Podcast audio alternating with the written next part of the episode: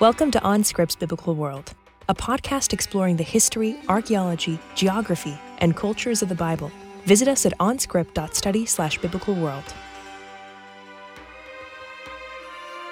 Hey everyone, welcome back to the Biblical World podcast. This is Matt Lynch coming to you from Regent College in Vancouver. Just a quick note that you can sign up to our newsletter at onscript.study, and there's a spot you can do that there if you'd like to receive news from us uh, about what's happening and what's coming up uh, with the podcast. We've got a, uh, a number of good episodes lined up, and thank you so much to all of you who listen and subscribe and give us a rating on Apple Podcasts or share it around family meals when you're gathered together at the holidays or among friends. Whatever you do to share the word about this, we really appreciate that and hope you enjoy this episode. Welcome back OnScript Biblical World listeners. I am Kyle Keimer, one of your co hosts. I'm joined today by my other co host, Chris McKinney. Chris, how are you doing today? I'm doing pretty good, Kyle. How are you? I couldn't be better. And part of it's because we have an awesome guest today. Uh, today, we're actually talking with Professor Dr. Kurt Van Bekkum, and he's going to be kind of telling us all about First Kings 4. So, this is our kind of main text we're going to be talking about, looking at the interaction between archaeology and text. And uh, Kurt is both professor and department chair of Old Testament at uh, is it just University of, of Louvain? Is that um, or the evangel- evangelical, evangelical, theological? theological uh, yeah, there we go. To get it right. So we have the elephant in Leuven, which is the big Catholic, and then we have a small evangelical uh, institution. But thanks for having me. Yeah, it's our pleasure. We've we've had some interaction in the past. Uh, we you gave a paper in a session that we ran at a conference a few years back on historical geography, and it was it was awesome. So we've been looking forward to getting you on here um, to the podcast. So thanks for being here. I know it's an evening time for you, trying to navigate around the world, and we appreciate it. Um, Chris, is there anything you want to say before we jump yeah, into? Yeah, I, I was I was just going to say thanks for again. Thanks for joining us. There's a there's only a small cohort of people that are interested in historical geography in general, uh, of which Kyle and I consider myself you know part of that small tribe. Um, now, there's a bigger group of people interested in the relationship of Bible and archaeology and how those things intersect. So it's it's a it's a great thing to be able to hopefully not only grow the interest in this uh, in this field, but to talk to someone who who knows it well. Um, in addition to you know its relationship to uh, history and its relationship to how we understand the Bible, and that's why I think these disciplines biblical archaeology, historical geography, biblical studies in general, why they're so nicely integrated.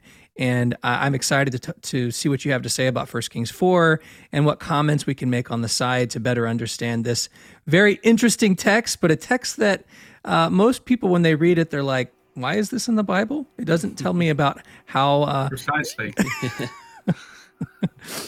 Yeah, yeah. So Kurt, maybe maybe uh, kick us. Off. Well, I'll, I'll, just introduce the text. So First Kings four uh, is basically a, a, list of administrative officials. Is generally how it's understood um, for Solomon, and it's kind of put in amongst his rise to power. And many times, a lot of scholarship has been done on this passage from looking at it archaeologically, historically, um, historiographically to see, you know, is this an accurate uh, description of something from the 10th century? Is it something later? Is it a list? Is it a different kind of literature? Eh, many different kinds of questions come up with this, but uh, Kurt, I think you do a really great job of bridging the gap between those historical discussions and literary discussions and the archaeological discussions. So maybe I'll just turn it over to you to uh, to have you just give us any more introduction to the passage as as you see uh, it necessary. Yes, thank you very much, uh, Kyle. I did my dissertation on uh, Joshua um, a few chapters, and in the whole evaluation of the historical geography of those uh, chapters and all the discussions about dating, uh, of course, you end up with these lists because the lists you have the geography, but you can combine it with archaeology, and in the end, you have a kind of list of realia, names, archaeology, which with which you can try to break through this kind of circular reasoning of literary criticism. So, you do you have a kind of a real material to go into that? And from Joshua, I, yeah, of course, then then in these discussions, uh, you you soon bump into um, the period of the kings, and one of the most, yeah, probably earliest uh, administrative lists in the Bible um, that uh, might reflect use of of a kind of yeah administrative text is in 1 Kings uh, 4. So, what is you read the Bible, then you come from David to Solomon. There's this beautiful story about uh, this guy uh, being a king, being a very rich and, in particular, a wise king, and with that comes the wealth and the and the, and the power. Um, and then you have um, in this, this these beginning chapters showing how great Solomon is. You have this list of a kind of officials, prefects in Solomon's um, uh, reign. So uh, the first re- verse reads King Solomon was king over all Israel, and these were his high officials. And then comes a whole list of name and, and names, and it goes on, and and it ends up with saying that uh, that all Israel was very happy, and and uh, everybody yeah had, had a good life, and um, and it's interesting in this. So we, of course, we have in, in the story of Solomon this story from very good, great, with the building of the temple in its center, and then we it, the story in a way goes down, and it it comes in, in, into chapter eleven uh, with the more critical parts, and finally uh, uh, the prophetic. Um, saying that he he uh, he will lose part of his his his uh, kingdom, not he but his son, uh, and and then it goes on. But this list is interesting because uh, we have, of course, in Joshua we have the tribes, and here suddenly we have some people named. Some of them are uh, his son-in-law, um, and others are just new names, and and other people. Um, uh, the first people that are mentioned, part of them are were already in the administration, as mentioned in Samuel uh, at the uh, at, at, the court of David. So what seems to be is that there is an eye into a king, which is a bit of kind of professionalization there. There come more people to the court, and in place is there a kind of tax system because there are uh, 12 places mentioned, and each of them has to serve the court with uh, food and drink uh, one month a year. So that's that's uh, more or less a summary of it all, and, and then it goes on and it said it says about the uh, um, how big his area was, which he had under his control, and then it ends with, uh, with, with this beautiful verse 20 Judah and Israel were as many as the sand by the sea. They ate and drank and were happy. Yeah, this is the good, the good well, life.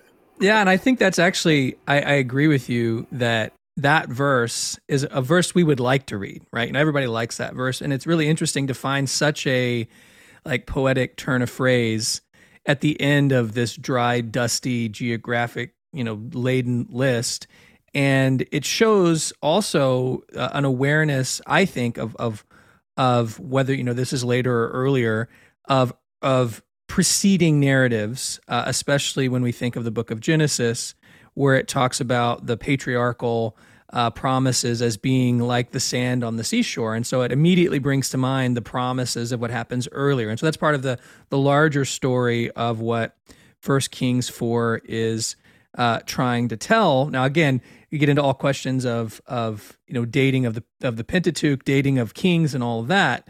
But what I just would like to just uh, add to your add to your to your note, just for our, for our listeners, is some some dates here.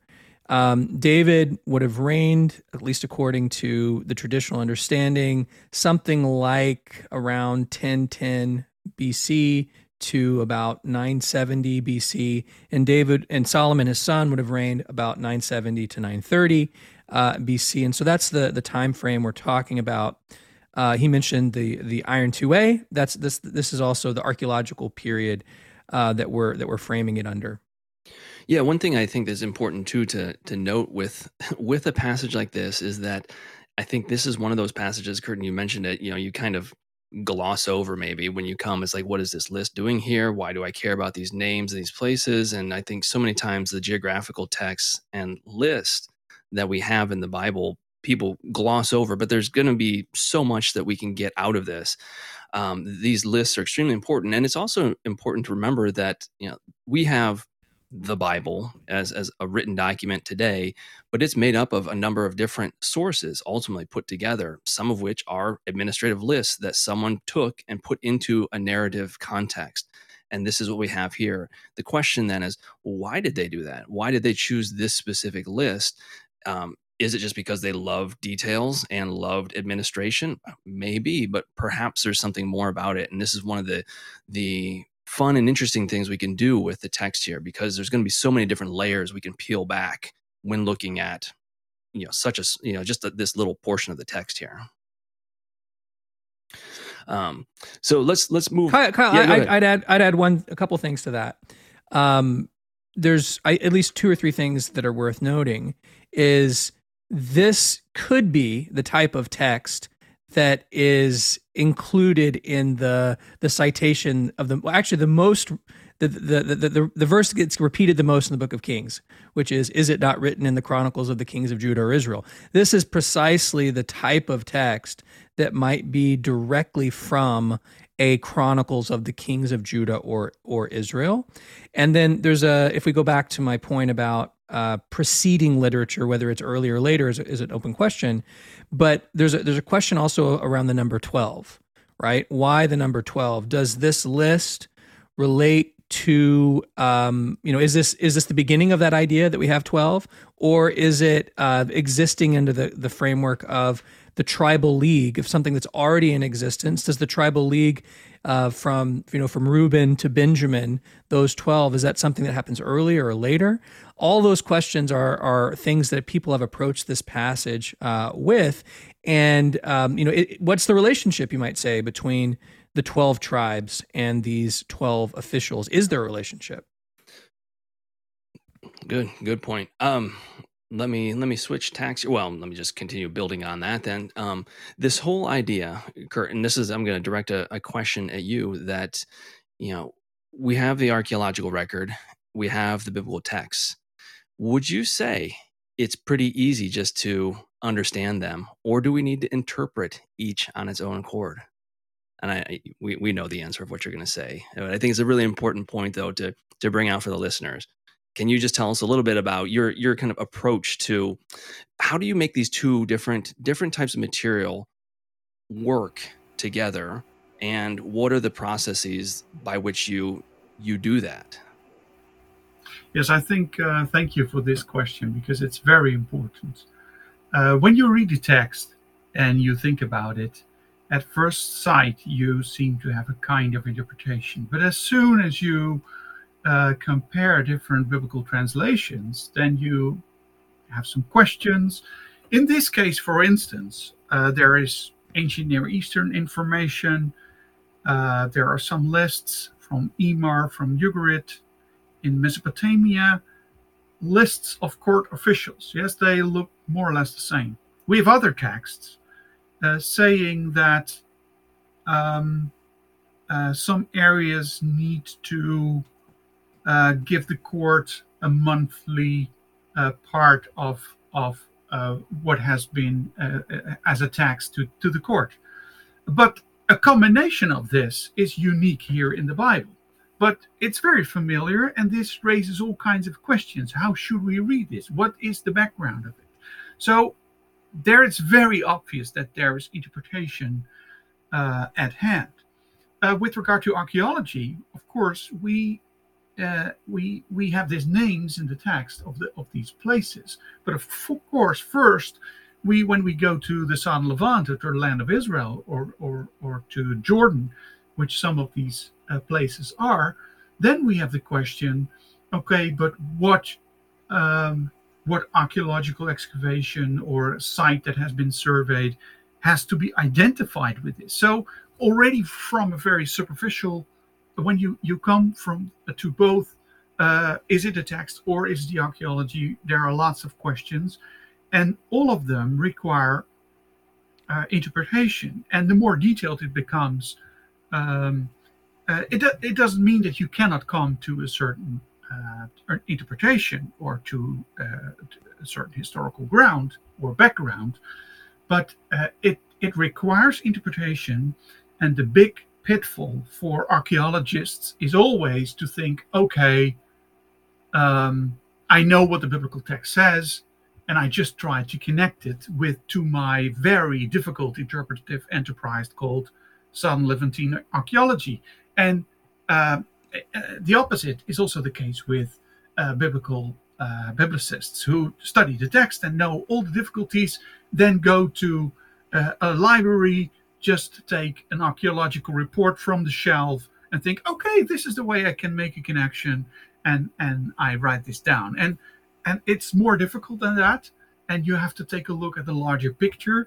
And there are also some epistemological questions that come in, if if I may, with regard to the text. Uh, it's very interesting when you are an experienced epigrapher, yes, and you are used to work with tablets. Then you read this verse, um, uh, 1 Kings 4, verse 2, and it says, These are the names of the officials. But the first four names are not actual names, but it says, Son of personal names. Son of Hur in Mount Ephraim, son of Deker in Makaz, son of Chesed in Arubot, son of Abinadab in the coast of Dor.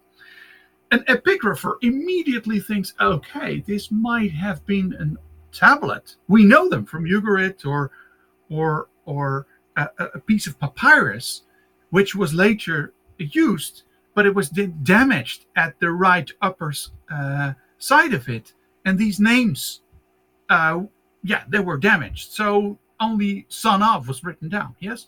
When you're an epigrapher, you think from the material world so that this sounds like a, a good interpretation. But when you are much more aware of the fact that this is might be an administrative list that is integrated into a literary work, then you might epistemologically start from a different angle. Say, okay, we have this big literary work from Genesis to 2 Kings. And there might have been used some older material, but during integration, things might have a little bit changed. So it might be that the names were still in the source, but for some reason, the uh, scribe uh, in these cases uh, decided not to mention uh, the name of the uh, of these officials, and I I I, I come back to that later. So here you see how the angle that you choose is of influence uh, in the interpretation you in the end have.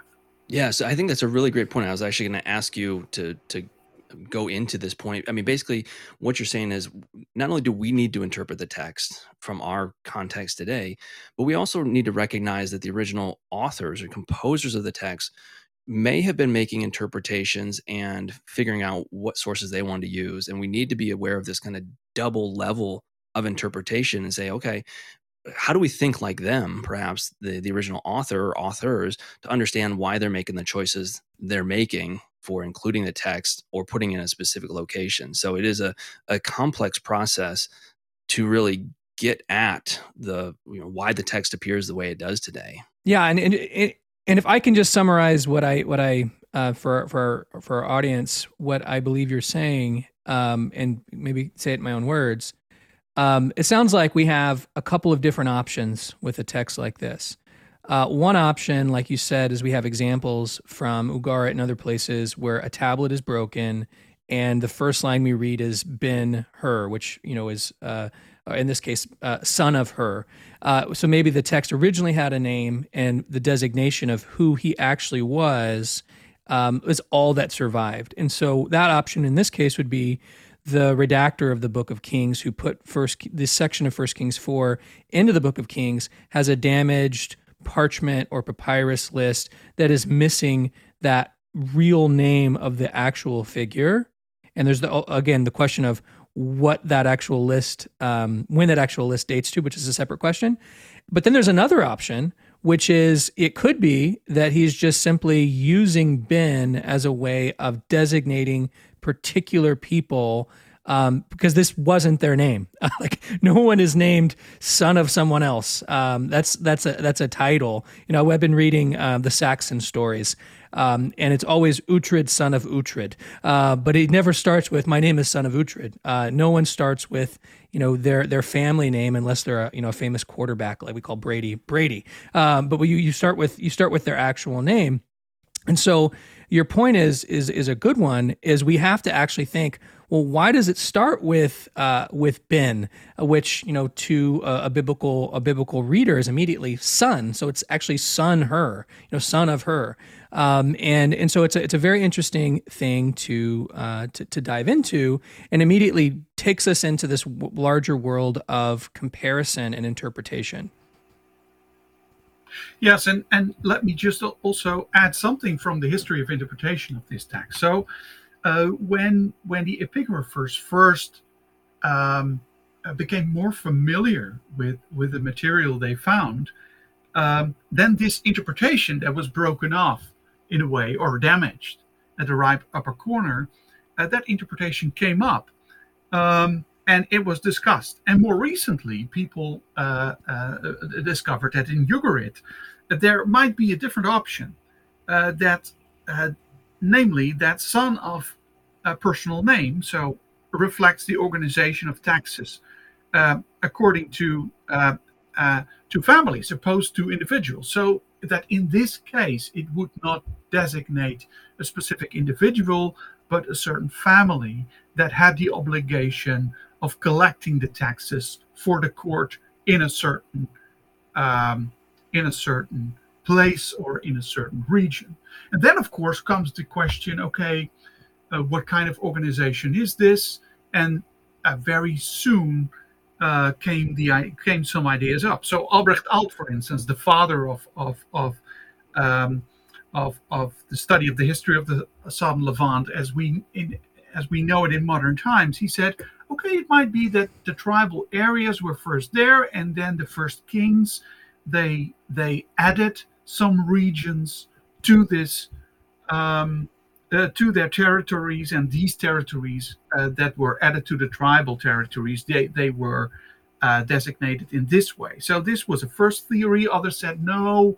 I, we think that with the administration that came up with the early kingdom, the old tribal division was in a way uh, put away, and this was put in place of that. And more recent uh, theories are because the Book of Kings is by some scholars dated much, much later. They say, okay, this might be a very ancient tradition, but it was just coming some names from the uh, uh, from the tradition, but we don't know to what extent this actually reflects uh, a certain kind of uh, text uh, system. So we have these different interpretations, and um, and the interesting thing is uh, if I mo- may pursue uh, and and try to connect it to uh, to this larger narrative of um, uh, of Solomon, uh, starting as the big king, the very important king, the the, the ideal king,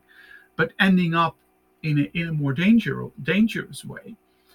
Um, there, there is this uh, theory that um, that this this uh, chapter, uh, in a way, already um, is is is reflecting what is happening later. So we have King Solomon, who is fantastic first. At the end, he's bad, but before that, there are some signs beneath the surface of uh, what is going on uh, that says that showing that Solomon is going in the wrong direction.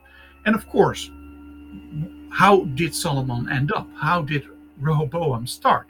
He said, okay, um, uh, I will even uh, uh, raise the burden of the taxes uh, with regard to the northern uh, tribes. And this is very interesting because who um, who is paying for the court? Judah is is omitted from the text. So it seems that all kinds of regions, according to the text, uh, had to pay for Solomon, but Judah didn't have to. And then, of course, the, the, the people complain against Rehoboam.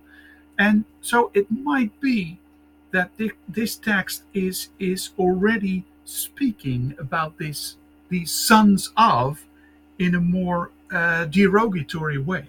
So we have this these family members, these uh, people related closely to the court, uh, people who uh, married the daughters of Solomon, so that he was sure that that region would be attached to him. Um, uh, but the people were fed up with it, and therefore they said, "This son of." yeah, and, and then you can you can. Which works in many different languages, by the way. yeah. So, so you, you it. So there is one biblical verse in Isaiah seven, uh, which also has a kind of that kind of derogatory um, uh, connotation to it. So this might also. So if you approach it from this literary point of view, uh, this is uh, how how you Kyle what you said about that it uh, might have been interpreted by the scribes themselves. This is also a possibility in interpreting the text. Yeah, I want to keep our clean rating for uh, for Apple and Spotify and everything, but you know, n- none of the lists say benzona, which is not a nice term in, in modern or, or, biblical Hebrew. Uh, I'll just leave it there. Um, but I, I, think you bring up a, a really fantastic point, which actually gets us to back to that big question like why these lists these lists exist because they're maps like when we open our bibles today you know we have at the back a very neglected section that everyone should use which is the maps um, these maps uh, are are you know good usually pretty good and they give you a direction about what is happening in the text but they didn't as far as we know have graphic portrayals of where these places were. And in some sense, they didn't necessarily need them because they were living in that environment uh, and knew it knew it quite well. But that is an important detail: is that these long lists of places are in essence a map, uh, and the fact that they occur so frequently and occur in specific sections of the Hebrew Bible tells us that those sections are meant to be geographically oriented and references for how we're interpreting how we're interpreting other parts of uh, uh, uh of Scripture, which fits in exactly with with Kurt's point that this is an integral part of how the Deuteronomic, Deuteronomistic historian is writing the book of Kings because he wants you to know what does Solomon's kingdom look like not only on the macro level of you know he's king of all the neo-hittite kings. They're, they pay him tribute from the euphrates to the river of egypt. But internally this is what his kingdom uh, looks like. And he wants to foreshadow how rehoboam is going to fail. Jeroboam is going to take away the tribes and it's going to use kind of the shorthand of jeroboam gets uh, t- you know the, the other tribes uh, um, besides benjamin and judah but it wants us to come back and say this is actually the the components of of that kingdom. So I think that's a very important point, which again is also telling us that the author of the Book of Kings is always wanting us to think geographically. He's always wanting to, t- to have his story have this component, just as you know, Lord of the Rings, Game of Thrones, Last Kingdom, all these shows, they start with this beautiful map. Um, this is, you know, and it's it's taking you right into the the geopolitical history. So does the the Hebrew Bible. Um, and then related to that point, um, if I can go on, I don't think it's quite a tangent, but it's it's a related point. Um, is I actually think that I wouldn't call it an administrative list, um, but I think there's a precursor to what we have in 1 Kings 7 through 19. And that precursor to me, uh, and this is not published yet, not quite, but it's it's it's coming, um, is David's mighty men. And what we have in 2 Samuel chapter 23 is a list of about 30 people. And, and they're the, the mighty men of David. They have different things associated with them. Um, how they fight different different figures. But if you look at the mighty men, it's not just you know such and such son of such and such. They actually give where they're from. And the mighty men list in 2 Samuel uh, 23, and there's a, um, a version of this also in Chronicles. Um, if you look, it's very centralized into four areas. We have, of course, Bethlehem uh, having a, the largest number, which makes sense because of David's um, David's uh, overall connection with this region. Then we have Benjamin, which is rather surprising because Saul was a was a Benjaminite. Then we have Hebron, uh, which is to the south, and figures like uh, uh, like Uriah the Hittite, I believe, are, are from this area. We can't get into those details. But then also Ephraim, southern Ephraim. There's a number of sites, uh, and this is one of the things that I, I, think has not really been noticed in 2 Samuel 23. Uh, there's a number of sites, actually the second most of those four groups in that list. And so you can kind of talk about these four power bases in the um, early kingdom of David that these okay maybe they they fought battles and such but they were important figures who support David's kingdom in this uh, marriage clan based relationship. I mean we can this goes right back to marriages that David makes in the in, in the Central Hills. Uh, and he marries um, people from Carmel and Maon and Jezreel uh, which are all in the south but he also is in league with this core. And so you can you can almost get a sense of this was his this was his kingdom, the the, the highlands itself. And then if that's a description, and you might say that the inner ring of uh, the kingdom, you can see how Solomon would expand outside of that, uh, perhaps marrying, as the biblical tradition says, many, many wives, but is able to then bring in through his his daughters, through marrying them off to these uh, these twelve um, you know these these 12 regions and growing it that way.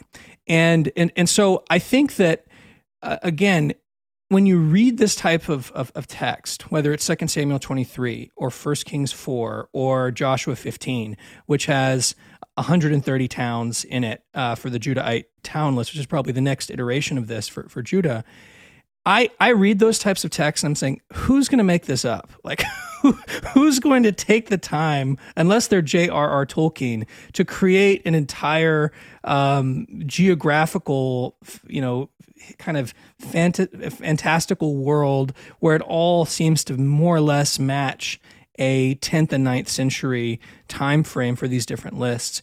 And so what I'm saying is is there's both depth to this and that you can identify virtually every town in all three of those uh, those lists, but they serve a very important function in not only um, you know perhaps describing taxation and relationships, but but but how uh, the kingdom itself actually would have functioned in terms of its internal parts.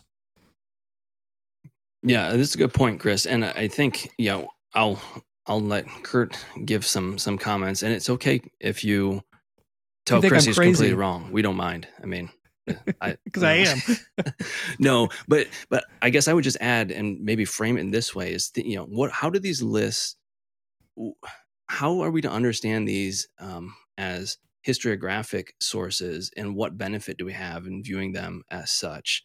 Like you, you know, if we're looking at David's list of mighty men or Solomon's list, I mean, how are these really informing us? And are they you know, are they giving us a snapshot into um, an accurate representation of these early time periods where we don't really have any external inscriptions. I mean, very few, I should say, from this time period, from the 10th century. Um, and you know, how are they giving us any kind of added insight into this into that period? I think it's very interesting to to approach that if you just would approach that from the idea that we wouldn't have the Bible, yes, then then then you would say that you have this Egyptian New Kingdom influence uh, a few centuries earlier in the Southern Levant, and in the course of the 11th, 10th, 9th century, you have these tribal entities developing into territorial kingdoms. Yes, we, we you can we can see that from the inscriptions. We can see that in the archaeology. We have these villages, and they built up, and the villages become less, and we have more administrative centers, and in the end, there is more hierarchy, and at the top of this hierarchy is is a king.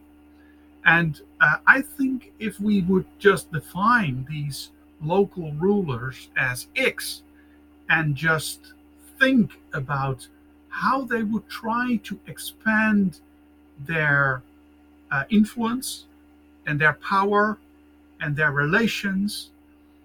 Uh, and in the end, there would be some some um, uh, most powerful ruler who would, in a way, uh, reclaim uh, the, the the Ramesside territory, uh, this vacuum, and say, okay, this is all mine, in a way.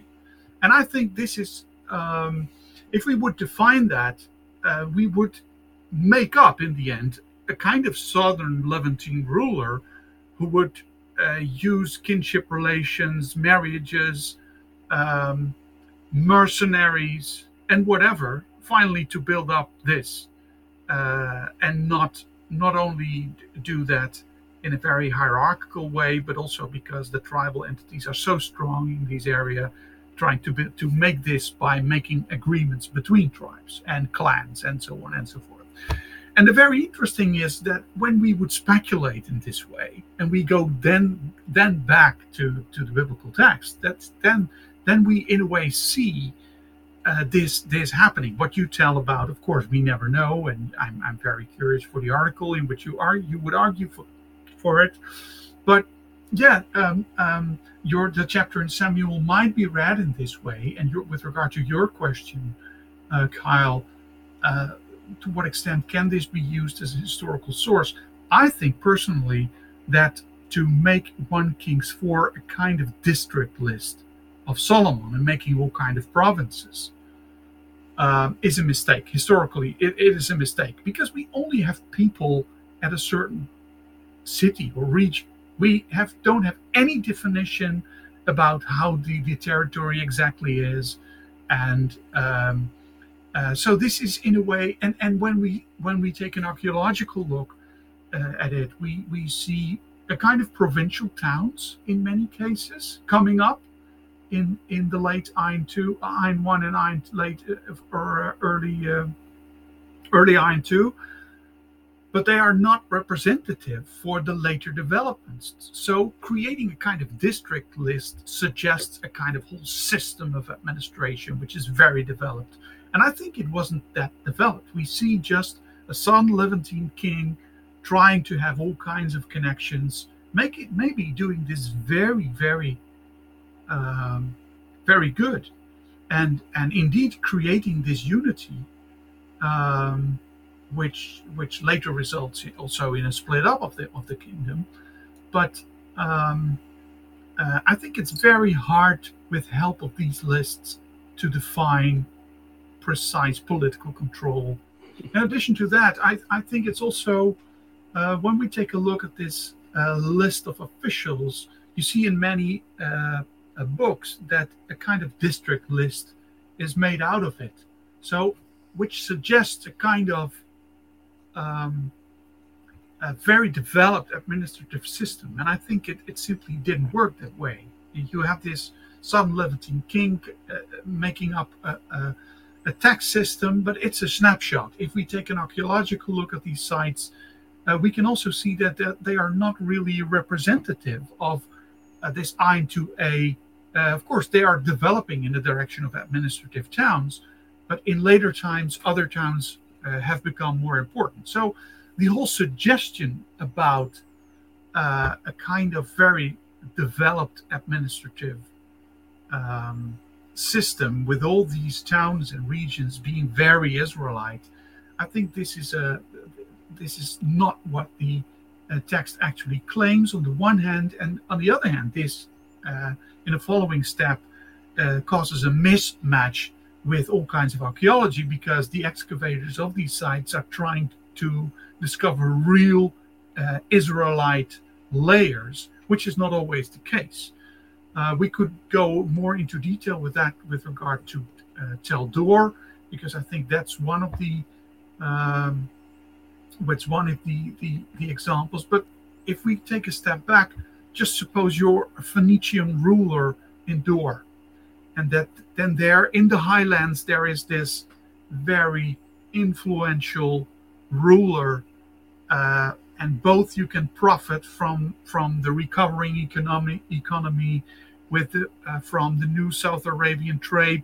It's just a win-win when you make a deal and you pay one month a year uh, uh, some taxes, and that ruler says, "Oh, Dor is mine," and he he marries his daughter, and to someone important, and and um, and the rule of Dor can, in his Phoenician way, still go all the way. So I, I think it's th- this complicated picture um, and needs to be seen behind these kinds of lists. Yeah, I think that's a really great point, Kurt. And before we jump into the archaeology, I just want to add one thing because I think there is such a bias in our interpretation of the text that we come with a lot of baggage from you know hundreds of years of history of how we're viewing these things and interpreting things. And of course, there's there's you know firm boundaries there's districts there's good administration it also partially ties the idea that oh we're interpreting solomon's period as this golden era epic which you know the biblical text kind of alludes to but really david is the one they they give more more precedence to than solomon these are kind of later interpolations that we put onto the text and so we need to peel those back and say well how did they actually operate back then? You know yeah what what is the the social political relationship? What does it look like when uh, there's a king? Oh, you know and what what does that power relationship with subservient you know individuals look like? I mean we're thinking again more like the godfather than say some strong bureaucracy where you know everything is structured. You go make a deal with somebody and if it's mutually beneficial great. And whoever kind of is the the uh, leader of making that deal maybe they can claim you know the greater position in the relationship. And we know that this is is taking place historiographically across the ancient near east in in inscriptions particularly royal inscriptions.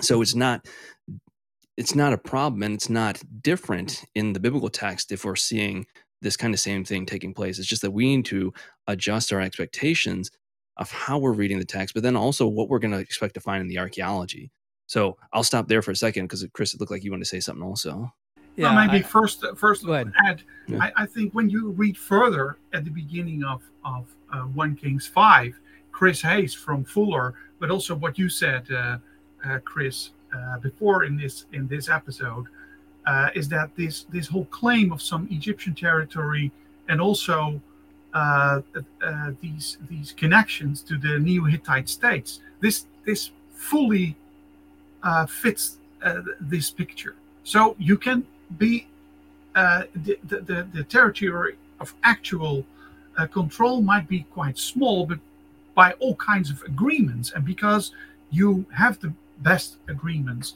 you can, in the end, uh, with regard to your claims, become very big.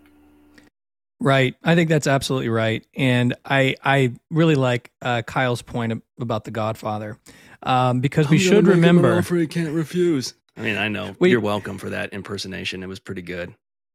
you, you should remember that literally two chapters before this, Solomon has his own like Michael Corleone baptism scene where he is literally whacking all of these guys. David gives him a hit list that he, these people have to die for you to succeed and which uh, again, if you've not seen that that um, that part of, of the Godfather two, it's, it's, it's well worth well worth your time, and it really is like second uh, First Kings chapter two. Um, but to your points, the control of the Southern Levant is always a tenuous thing. Um, it's always like you. There's a reason why Jerusalem's been besieged 52 times, according to Eric Cline's Jerusalem besieged, and destroyed 44 of those, um, because it's always something that is uh, hard to control and maintain.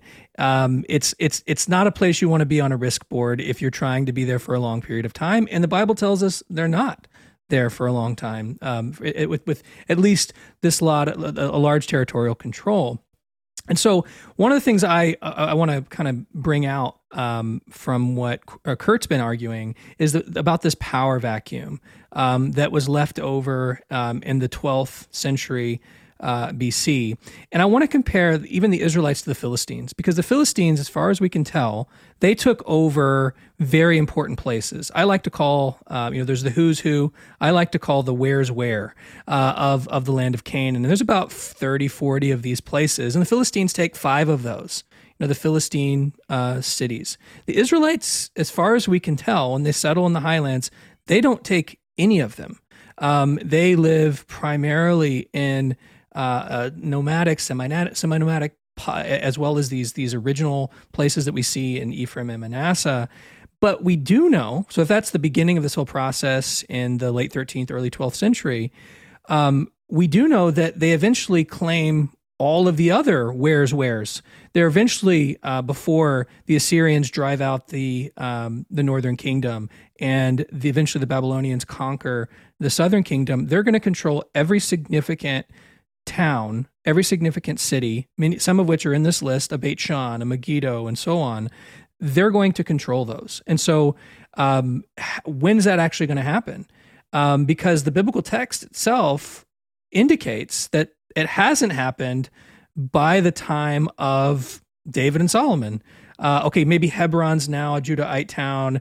Uh, Jerusalem is not a, a, a, Judahite or Israelite town. Uh, we're even given indication um, that there's these northern areas like a Beit Shan, which is mentioned in 1 Samuel chapter 30.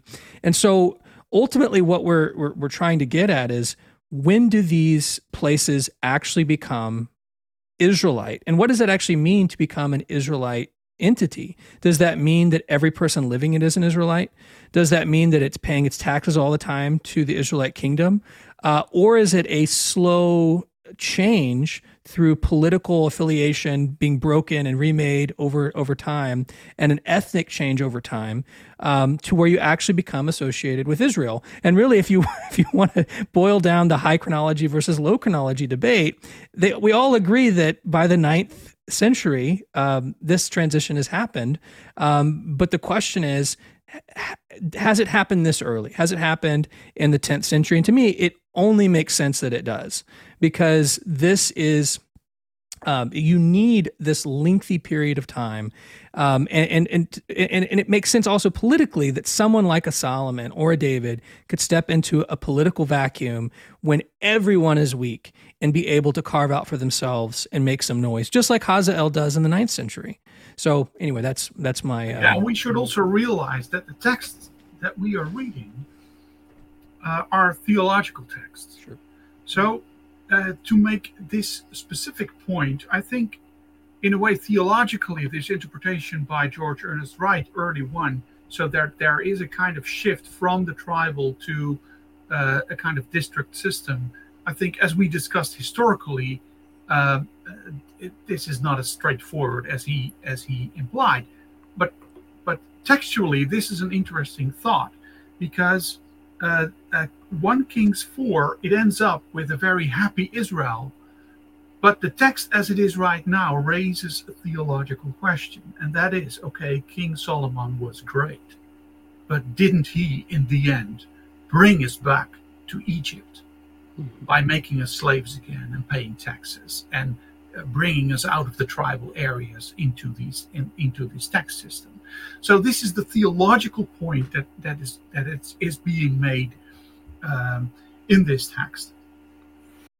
Yeah, that's great. I think you know, and I'm just going to add one more layer on top of that too, and that's the then it's the archaeology of well, what what is this entire process. So we can have you know the theological meaning, we have kind of the socio-political processes that we also can be discussing, but then what does it actually look like in the archaeology?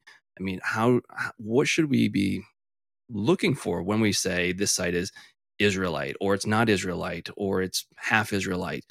Do we find a specific kind of pottery? Do we find an inscription that says, you know, Shlomo was here versus, I don't know, Goliath was here? what are we looking for? And Kurt, you, you had mentioned a little earlier the site of, of Dor with this kind of some this this discussion. Maybe you could go into a bit more detail here and, and guide us through um, your thoughts on on how they interpret the archaeology and where where we might need to step back or maybe look at it from just a different perspective based on how we're looking at the text, whether again be it from a theological or kind of historic um, you know his historical perspective. Tel Dor, of course, is a very interesting um, excavation. It was excavated by Ephraim Stern in the past, and since 2003, we have this magnificent excavation there with this very detailed reports by uh, Ilan Sharon and uh, Ayelet Gilboa, and um, and and and this is really amazing. They they show uh, how this site developed from the early periods into the Iron Ages, and and we can see the development of the harbor and and its cultural influences and how a Phoenician city in the end uh, develops uh, in uh, late in Iron II uh, into an Israelite city, but then. Uh, in, in they have together they wrote a beautiful summarizing article in 2015 in Levant um, which which really beautifully summarizes all the results, doing also a bit of the low chronology discussion into it. But the, their main point there was okay, but we actually see this heavy Israelite cultural influence uh, from the north. Uh, we, we only see that uh, late in, in Iron 2. And therefore, they said it, it cannot be the case that uh, Solomon was once the ruler of the city. But here comes again the mismatch between the maps in the Bible with these districts. If you read it in that way, they are totally right. Yes, it's true that that in the period we are talking about, early Iron Age, uh, 2A, it, it, it, with that period, Dor wasn't when you went there, it was a totally a, a Phoenician city. But then comes in again this discussion about political control and pots and people uh, the fact that the Phoenician actually ruled the city and that the pottery was uh, that of the Eastern Mediterranean, and and uh, that the the cultural Israelite influence uh, of Israel as a kingdom only came later, doesn't rule out the the the the uh, the possibility that there were close close relations. there's also the fact that in the Sharon uh, precisely within the 10th century, there's a significant rise of, of occupation. So, in a way, the area between Dor and the Judean south had to be peaceful. Otherwise, you wouldn't do that. Um, so, I, I think there is circumstantial evidence to say that this is, as such, not at all possible, and that we cannot use. So, I, I'm I'm not criticizing the excavation in whatever sense, but I think this biblical interpretation uh, needs to be put into perspective that we truly can say that. Um, so that this list of cities and regions it, it, does not offer a full description of of these districts, uh, but um, but it cannot be a very late text because several of these cities were in ruins after the Assyrian destruction. So if it, it would would so my assumption is always that when somebody who made that list in in his or her historical horizon, these these these areas and cities must have functioned in some way or have had an important memory. And that's definitely not the case with Bethshan and Ramoth in Gilead uh, after uh, the Assyrian destruction. So it, the, the text must be uh, earlier. And then, of course, comes this, this Solomonic issue uh, in place. And I do not think that the archaeological record falsifies that historical claim that there might, that there might have been a, a close relation between Dor and Jerusalem. Yeah, I would I would add just to that. Uh, I, I, think you're you're absolutely right that the places that uh, are of interest on a list like this is a place like a, a Dor or a Ramoth Gilead. Um, and, and, the reason why these are of interest um, is because these are really border areas. I mean, Dor, yeah, it's within the tribal territory of uh, of Manasseh. Um, it belongs to uh, Manasseh. But even in Kyle's done work on this, and there's an episode already on the podcast.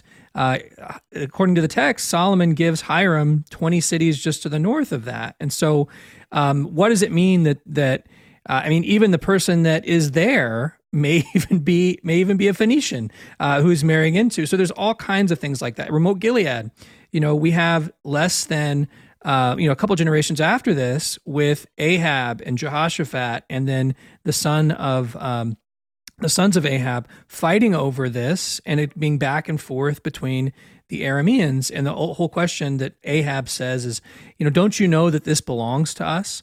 Uh, well, what does it mean that it belongs to us? Who's actually living there? Is it Arameans? Is it Israelites? Is it uh, we're Ramoth Gileadites? Uh, and this is a question that um, that we have looked at very closely at Tel Burna, uh, a site that sits again on a border between Philistine Gath and Judah. And it's interesting that in the text in 2 Kings 8, the city rebels. Well, who are they rebelling to? Are they rebelling to the Philistines or are they rebelling to the Judahites or are they saying, you know, enough is enough. We don't want either of you. We're, I, we're self identifying. And so I think that the, the, the situation um, is always complex, particularly when we talk about border areas, but not just border areas in the sense of a contiguous map, but also some of these that are that are not um, maybe there's Israelites in the northern Galilee or in the lower Galilee, but when you're talking about a Beit Shan or in the middle of the Jordan Valley, who's to say there aren't entities that don't identify with the Israelites either that want to say we're holding on to Beit Shan? Uh, we we're we're just like you know we remember the the influence of the Egyptians, we're the Canaanites, like it seems to be in in First Samuel 30. So all these factors have to be considered when we make up a, a, list like this and that's actually if i go back to my my point about Second samuel 23 um, even what we call israelite you know in the 11th and 10th century david and now solomon have to say okay you're israelite whatever but you're under my rule under my rule. Just because they say they're king doesn't mean that they're actually going to be king. They have to connect that through these marriage alliances through um, you know through this type of through this type of control.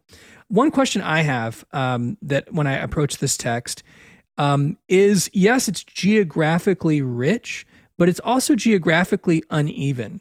Like when we when we start with a maybe I'll just read some of this. Ben Hur, you know, this is the Charlton Heston uh, uh, movie, you know, of, of uh, inspiration. Then it says in the hill country of Ephraim. So we have a tribal territory there. Hill country of Ephraim doesn't actually always just mean the Ephraimite uh, allotment. It actually probably is just another term for the Central Hills. So it probably can include Benjamin, Manasseh, and Ephraim at different times. But okay, let's just say it's a, a tribal territory. But then we get Ben Deker. Um, and it's these four names Makaz, Sha'albim, Beit Shemesh, and Elon Beit Hanan. Uh, three of these names appear in other uh, uh, in other sources, sort of. Shalabim appears in Judges, also appears in Joshua in the Danite list. So does Beit Shemesh, um, and but with Elon Beit Hanan, it, you can also read it that way. It actually may also appear in the Shishak list, interestingly enough. But Makaz is only mentioned here. We don't know necessarily where it is. There's different views. Maybe it's in the Sorek Valley, but each of these four sites seem to be in the vicinity of where the Danite allotment was, um, according to Joshua chapter 19. But then you have to ask the question well, wait a second. The Danites, according to the book of Judges and according to the book of Joshua, they weren't there anymore. They left and went to the north. So, who were these people? Like, what what are they? Are they Israelites? Are they Amorites? Are they Philistines?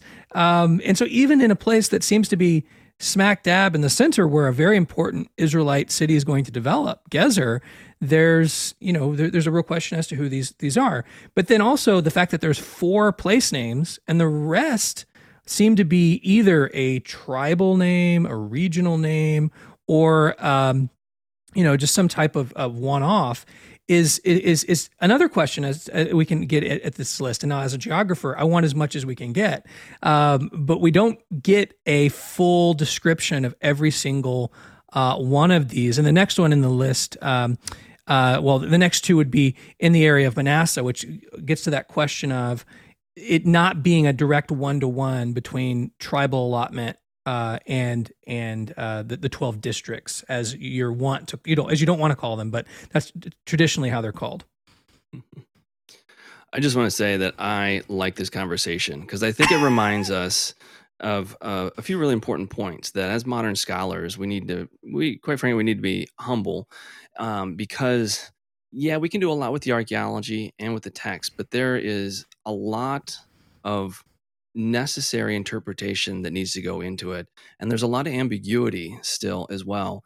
And when or if you try to make the archaeology and the text come together and in a meaningful way, you know, many times it, it's it's a kind of pat process that very quickly ends as as oh yes either the archaeology supports this or it doesn't and in the academic world there's a lot of criticism saying oh the archaeology doesn't support this well let's rethink it you know what do we know about how they do um, social relations? How is political power expressed? And you know to, to the point that that um, kurt you've been highlighting i think that when we actually step back and try to remove the layers of our own expectations and the layers of our own history and baggage again you know kings look different social relationships look different power is structured in a different way. Um, the things that we're looking for might not actually be captured in the archaeology but it doesn't mean that they're not there. And we have to be okay with this tension to say well we don't know. Based on you know the archaeology it looks like this. It could also be interpreted this way. When we look at what the text tells us we need to be able to think of it in a different way as well. So hopefully hopefully all that makes some sense but i think you know it's it's really important i think to not be too set in our one single way of approaching the text or of the archaeology and recognize that it it can be flexible it can be messy at times Yes, and that's also with regard to the list itself.